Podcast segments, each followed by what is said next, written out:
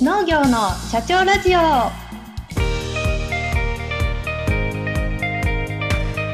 この番組は全国で農業の経営をしている方々に農業経営にまつわるあれこれを聞いてみようという番組です。農作業をしながら家事をしながらシチュエーションに合わせて聞いてくださいね。この番組は日本農業法人協会の制作でお送りします。農業界のロックスターは次世代の農業経営を豊かにするでしょう。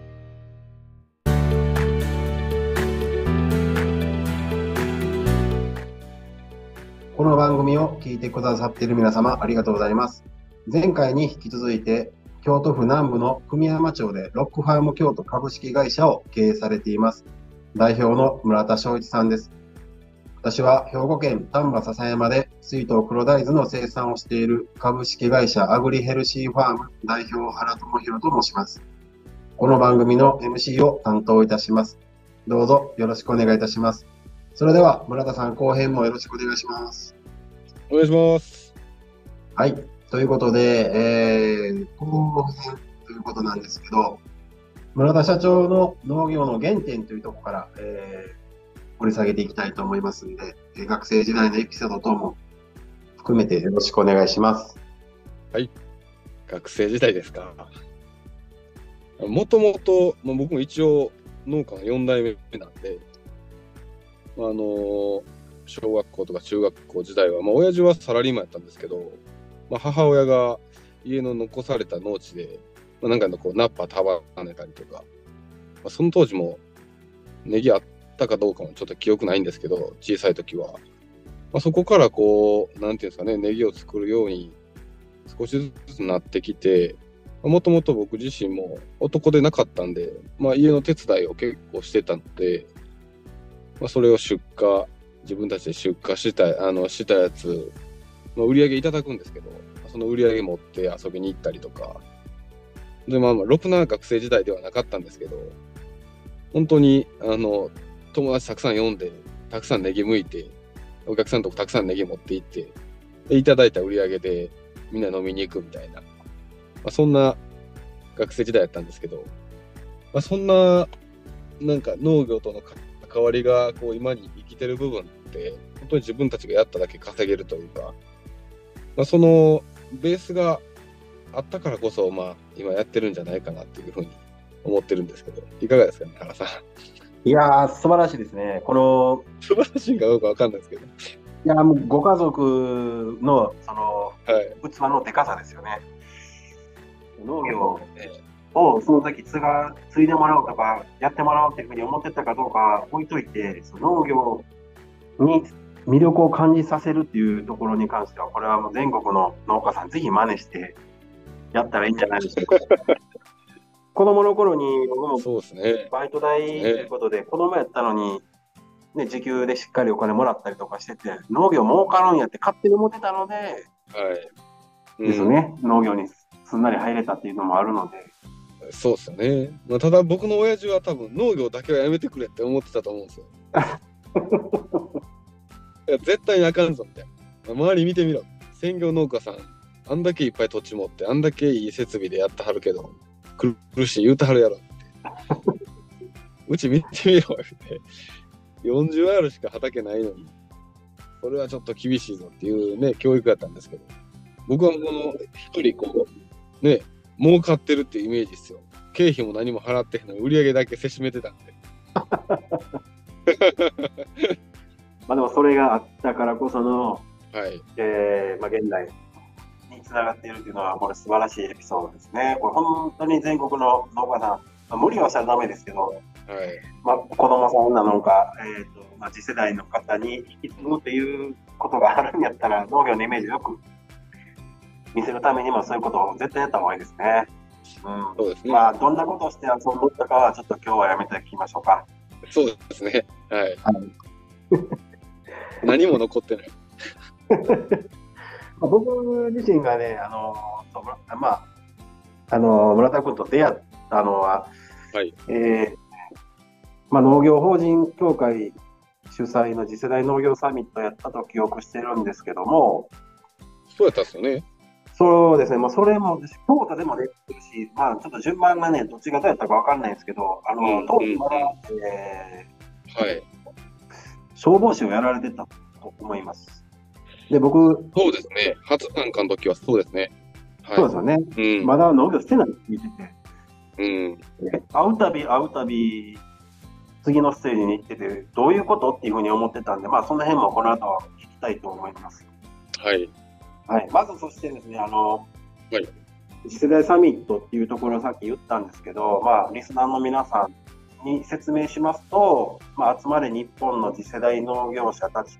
で日本の農業を変えようをテーマに開催される若手農業者同士の仲間づくりを応援し、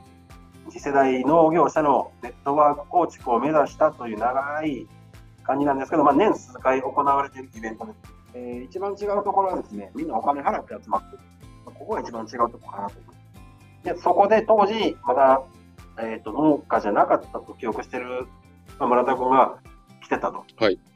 はい。いうところなんですけど、このサミットについて、はい、えー、次世代サミットについて、えー、まあ、当時のことですかね。えー、はい、まあ、僕は、あの、初めてやった時は、なんていうんですかね、ま、農家に見えないので、ビジュアル的にも。えっ、ー、と、ほんまに大丈夫かなっていうふうに思ってて、でもビジネスの話を、割と、綺麗に、綺麗に理解しているというか、うん、あの、熱く、熱い感じじゃなかったんで、うん、本当は内面は熱いかもわかんないですけど、まあ、クールな感じで、はい、えー、いろんなこと話したなっていうことを覚えてますね。はい。うん。まだ当時、原さん怖くてちょっと僕遠慮してたかもしれないですね。まあ、で、まあ、ああいうところで、まあ、特にお酒の席なんかでもあったんですけども、はい。まあ、あの当時に、その次世代農業サミットに参加して、当期の、まあ、感想とか印象とかいうのを聞かせてもらっていいでしょうか？第1回の参加やったんですけど、最初に行かさせていただいたのが、はい、あの当時忘れもしないさ、こう前から売上順でですね、並んでて、うん、もう一番前のあの、最前列の、もう最前列の中でも一番、こう、下のテーブルで、売り上げが5000万以下みたいなところにいましたわ、僕。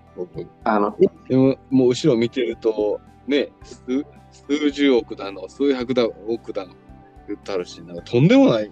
人たちやなっていう、まあその、カルチャーショック受けたのが多分一番印象的やったんですけど、まあ地元にそういった方が本当に僕が知ってる地元の農家さんはそんな人たちじゃなかったので、今日も市場安いねとか、農業儲からへんねって言いながら、その日の売り上げでみんなで飲みに行くとか、農家らしい農家さんが多かったんで、これちょっと悪口なのかわかんないですけど、なのでなんか、こう、明らかに農家さんっていうよりか、こう、なんて言うんでしょう、経営者というか、すごいこう、キラキラしてたんですね、僕から見ると。お金の匂いはしてましたけど、はい、なのであのまずはあなんか自分もこんなになりたいっていうこう衝動に駆られたのが本当に一番自分にこうインパクトが残ってますね。なんかこう目指すべき道というか人もそうですけどが明らかになってなんか人生で一番僕多分こうドキドキじゃないですね。なんか刺激刺激的やったというかワクワクしましたねあの瞬間が。なのでもう絶対に退職してこの道に行きたいっていうのが一気にこう加速したタイミングが第1回の次世代農業サミットでしたね。なるほど。まあそれはもう、まあ、僕も行った時に思い知らされました。あの、うん、え、売上別とかも。でも後々聞くと、その、うん、A からちょっと ABCD で上がっていく中で、はい、僕よりも先行ってる人っていうのは、まあ、組織の作り方から何からっていうところがもう僕が不安に思ってることを一旦終わってる人たちっていう見方ができたんで、えー、その人たちに、はいえーと、いろんなことを聞いた覚えがありますね、当時。うん、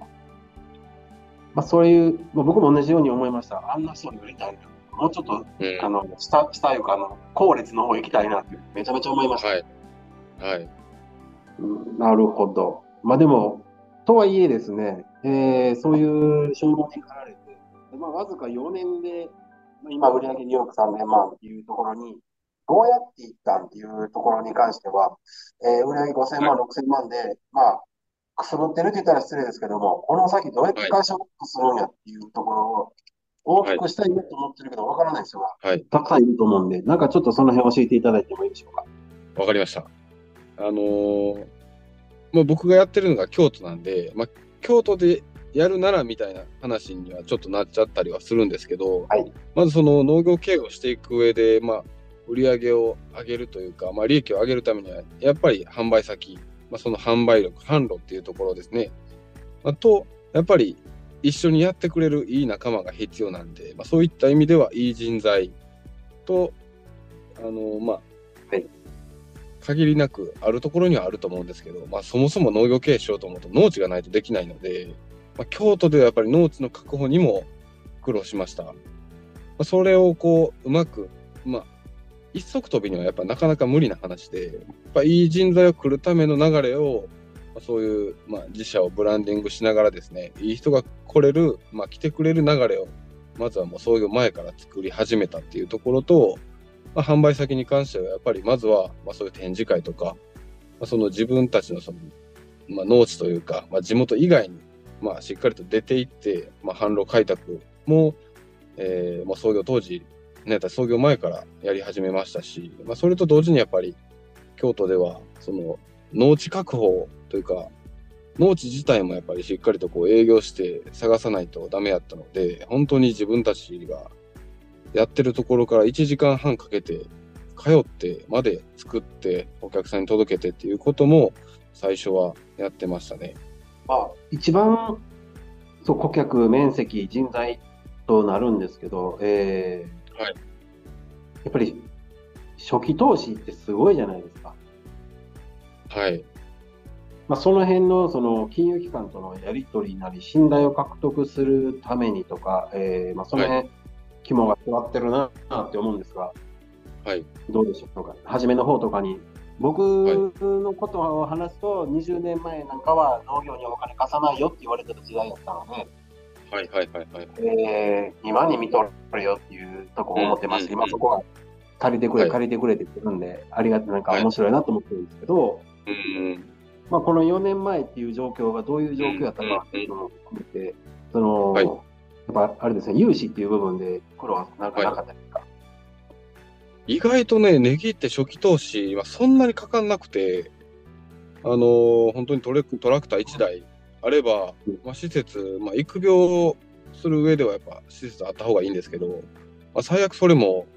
あのー、簡単に作ることもできますし、まあ、本当に最初は過剰な投資はせず、まあ、しっかりと売り上げを先に作って、まずはあの売上が低くても利益ができるようなその構造というか収益構造にしないとダメやっていうのは、まあ、ずっと自分では思ってて、まあ、それがもう消防士時代から僕の場合は農業に携わってて、まあ、自分がいい日の中でも、まあ、そういう技能実習生であったりアルバイトさんたちだけで農場を回して、まあ、売り上げを立ててしっかりと利益を出すっていう、まあ、一つのこのパッケージができてたので、なるほど。まあ、それをこう、どんどんどんどん大きくしていくというか、まあ、そこで上がった利益で次を、次に向けて投資する。で、まあ、一旦創業するタイミングで、まあ、収集課長とか事務所に関しては投資したんですけど、ま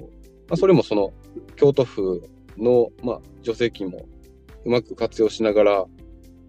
あ、その当時はまだ高子さんともお付き合いなくて、まあ、地元の JA さんから融資を受けてっていう形ではあったんですけど、比較的少額投資で今まで、今はもうちょっと、あの、借り入れも大きいですけど、最初はそそんな感じで来ましたね。なるほど、その、僕も基本的なところで、うちはお米なので1年1作っていうところになるんですけども、はいはい、そのネギの場合は1年間に何回もいけますもんね。そうですね。そこが大きいですね、やっぱり。でそこの度に常に常に、えーと、はい、大きくなっていくイメージをやられてると。でそれを繰り返していくとっていう話ですね。はい、そのパッケージができてるのでという。うね、なるほど。はい。みんなまあ結局はでもやるかやらんかですよね。まあそうですね。まあ、そういう意味ではもう、花からやるって決めてたんで、ああ、そこですね。あたためらう気持ちは全くなかったです。なるほど。もうこういうことなんで、まあ、リスナーの皆さん、よしっていうところに、えー、会社をどうやって大きくできるかっていうところは、えー、まずはバランスよく増やしていく形を作って、それをどんどんどんどん、えー、動かしていくっていうそのパッケージを作ってしまうっていうところ、うん、でそうですね。初めはそんなに投資をしないと。はい、なるほど。で売上と、ね、顧客が増えているバランスを見ながらっていう、まあ、バランスが大事なんですね。はい。でも原さん、でもその最初に投資しないっていうのは、うち僕の多分環境とそのネギっていう、あの、本当に技術がない中で始めたっていうのもあって、まあその過剰に最初から行くことがリスクではあったんですけど、例えばその唯一無二のオンリーワンな商品作るのに、過剰投資が必要やったら、やったら、今の僕やったら最初から過剰投資するかもしれないです。唯一無二になれるのであれば。なるほど。あでもこれも、えー、非常に、あれですね。あと、まあ僕の聞いてる中でいくと、大きくなっていく中の顧客販売というところにはやっぱり、京ネギ侍という存在も大きいですね、はい。そうですね。めちゃくちゃ大きいですね。うん、ですね。で、今度こう会社を大きくしていくっていうところの、えー、次ですけど、この、まあ、これからの農業についてというところ、はい、もしくは、えー、目指すこと、ビジョンみたいなところ、はい。どうですかね、今後。今後ね。はい。まあ、もう最終的に簡単に言ったら、やっぱ世界を取りに行きたいっていう、ワンピースの世界じゃないですけど、ね、あの、やっぱ農業界あで、何かしらやっぱりナンバーワンっていう称号が取りたいなっていうふうには思ってますし、まあ、それが逆に日本からね、世界と戦えるような、まあ、農家、農業者が出てきたら、やっぱり、もちろん絶対儲かってるでしょうし、はい。いや、多分、ね、そういう次世代から憧れられるでしょうし、まあ、業界絶対活性化できるでしょうし、まあ、何かしら、規模でも売り上げでもかっこよさでも面白さでも何でもいいんで、何かこう、ナンバーワンという称号を取りたいなっていう。まあ、そのためには、やっぱり国内のマーケットだけじゃなくて、やっぱり国外も含めて、あのまあ、やっていきたいなっていうのがあるんですけど、やっぱりこう生産だけやと、まあ、いろんな、まあ、これから路地やったら特にやっぱリスクとってすぐやっぱ隣り合わせっていうのもあるんで、まあ、その辺の品目とか農業自体の形もやっぱより柔軟に、あのー、やっていかないとダメなんじゃないかなっていうふうには思ってますし、だからこそ京都だけじゃなくて、本当にそのマーケットとか、まあ、チャンスさえあれば、まあ、いろんな他府県であっても、まあ、海外であっても、あのチャレンジしていきたいなっていうふうに思ってるんで、あのまあ、そのチャレンジをするためにも、まあ、もっともっと積極的にいい人材の雇用もどんどん進めてですね、あの農家であってもできることをどんどん増やしていきたいなっていう、まあ、そのための僕は多角経営でもあるんですけど、福祉っていう部分も、まあ、そういう、えー、商社的なまあ販売会社っていうところも含めて、えー、これからますますこう走っていきたいなっていうふうには思ってます。まあ、あの一昔前やったら農家がちょっと6時間ぐらいの話やったんですけども、そうじゃないですもんね。もう次行って、はい、えー、はい、国内の中で行くとね、もう高齢化が進んで人口が減っていく中で、はい、農地の数はそう変わらんっていうところを目指してを考えると、やっぱ海外に売って出るということも一つでしょうし、はい、6時間だけじゃなくて、えーまあ、飲食なのかいろんなビジネス、農業に関するっていう農産業みたいな感じになりますね。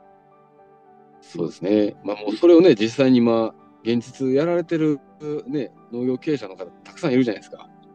いますね。はい、もうそのね、先人たちがこう、開拓というか、こうね、切り開いていってくれはったとこ、僕たちもしっかり多分、あの、ついていかないとダメでしょうし、まあ、その世代も、ね、ゆくゆくはこう超えていきたいなっていう、まあ、僕らの野望もありながら、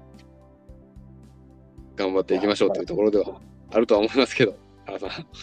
はい。まあ、あのー、いや、もう同じですね。まあ、どこまでやれるか、どこまでできるかっていうところもちょっと実現したいんですけど、はい、僕も農産業やと思ってます、はい、農業だけじゃないと思ってますから、はい、そうですね。はい。頑張っていきましょう。もちろんです。はい。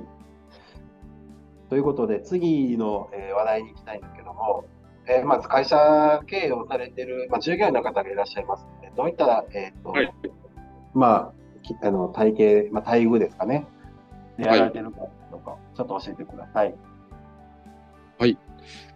ええー、とですね、もううちもそんなに誇れるような待遇ではないんですけど、一応固定は月6日休みの、えー、まあ年末年始のまあ休暇、あとはまあ産休であったり、まあ、有給休暇はもちろん、あのまあ、年間すべて消化していただけるような体制は取ってるんで、一応そのシフトという形にはなってて、うまくまあ誰かがいい時は誰かがカバーしてっていう意味では、あの、休日はしっかりと取れるような体制は取ってまして、あとまあその、給与っていう部分に関しては、はい。まあ、年齢給っていうまあベースがありながらも、まあ、役職給っていうのもあるんで、まあ、そのポジションに応じて、えーまあ、年々どんどん昇給するスタッフも多いですし、あの、そうでないスタッフ、そうでないスタッフはもう、まあ、多くはないですけど、中には、あの、いたりもしますけど、まあ、そういう意味でもやっぱり人材育成が難しいですね。はい。おそらくうちもそうなんですけど、月何日っていう、まあ、年間休日持ってるので、それを1か月間の中でこう、要は会社としては止まらない体制を取るんですよね。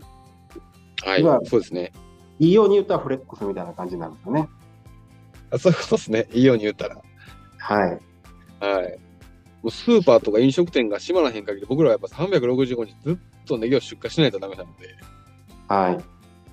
い。はい。さすがにこうね、完全に会社を止めるっていうことはなかなかしにくいですね。まあ、女性の方がっていうところで産休がちゃんとあるっていうところも素晴らしいなと思いましたし。はい。まあでも最後におっしゃったと人材育成が難しいっていうところらへん、ちょっと一言なんかいいですか、はい、そうですね。やっぱり育っていくと独立しちゃいますし、やっぱりこう、うん、自分の農園を持ってっていう夢を持ってるメンバーもやっぱり多いんで、まあ、気持ちもわかりますし、まあ、そういう意味では、あの、独立自体も後押ししたいですけど、やっぱり自社を守ってくれる社員の方々もしっかりといてもらわないと、まあ、そもそもロックファーム京都自体が回らないので、まあ、そういう意味ではこう育ってきたりいい人材ほどやっぱり独立するっていうところは止めようがないので、まあ、そういったあたりのこのバランスっていうのがすごいこう難しく感じてますね。今その独立された方との関係性とかはどんな感じになってますか？本当にあのちょこちょこ連絡も取りますし、まあ、昨日も本当にあの現場近くであったりとか、うん、あの離れたところで独立してるメンバーとはなかなか会うことはできないんですけど、まあ、インスタグラムでつながってるんで、まあ、元気にやってるのは確認してますし、まあ、本当に比較的みんなあの頑張ってます。まあまあ、そこは難しい悩みですね。まあ、どっちがいいのか。はい。えー、はい。まあ、っていうところが、まあ、多分そういう環境になりやすいんやと思うんですが、はい。えー、まあ、うちの会社の話をすると、うちの会社にも、家が、えー、父親が、えっ、ー、と、はいはい。法人内じゃないけど、経営をされてて、農業経営してて。うん。で、後継ぐかってなってたけど、結局、えっ、と、兼業農家の道を選ぶ。農業法人に勤めながら兼業農家として農業をする。なので、所得はうちの給料と、その、父親の方の、ね、両方合わせて、まあ、そこそこの給料な、みたいな感じで今やってますね。で、うちの機械を、うちの機械をすべて、えっと、1時間何円っていうふうに明記してるんで、それを使って農業してますわ。うんうんうん。なるほど。まあ、僕もそうなんです。辞められたら困るんです。困りますよね。困ります、困ります。だけどね、独立したいんですって言われてね、いや、ちょっと待てよ、やめとけって、なかなかこう言いにくいというか、言うべきじゃないんじゃないかなっていうふうにも思ってまして、その辺がこうやっぱ難しいですね。考えて考えた結果、要は所得が最大化になるようなことを提案したら、まあ、はい、今回の件はいいですねということで、ご両親の大賛成もあって、まあ、彼はそうやって残ってるんですけど、まあ、独立っていうのは、僕6名も出してないですけど、3名出しましたけど、みんな苦労してますか、独立。まあ、楽しんではいるかもわかんないですけど、うん、それこそ、えっ、ー、と、年金受給する頃で年齢になった時にどうなってるかね。うん。組織にいた方が良かったなと思うかもわかんないですし。まあね。お金じゃないメンバーもいるからね。そこなんです。そこなんです。それが、それが難しいですよね。はい。まあ、うん、このテーマは、えっ、ー、と、あれですね。全国の農業経営者さん、皆さん納得されてると思います。そうですね。はい、もう、共存していくしかないですからね。そうですね。はい。はい、でですね、最後のテーマなんですけども、えー、はい、まあ、途中で少し触れられてたんですけども、まあ、農福っていうところ、はい。で、えー、まあ、福祉事業所の方も経営されてるということなんですけど、ちょっと教えていただいたら。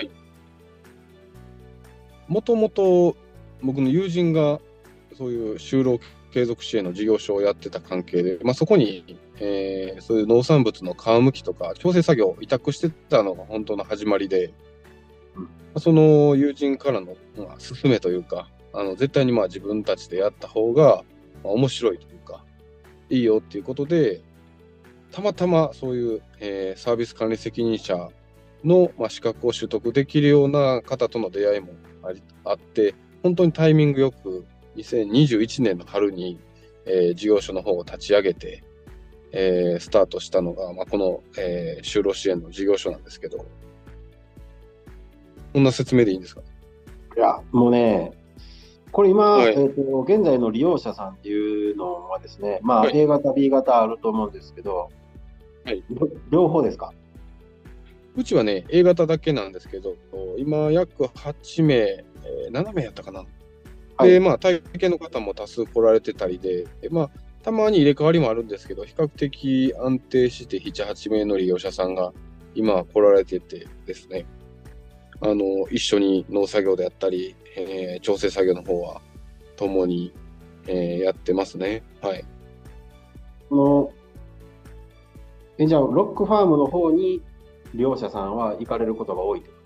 そうですね。あの施設外就労ということで、まあ、うちの出荷場であったり、えー、農場の、まあえー、仕事を、まあ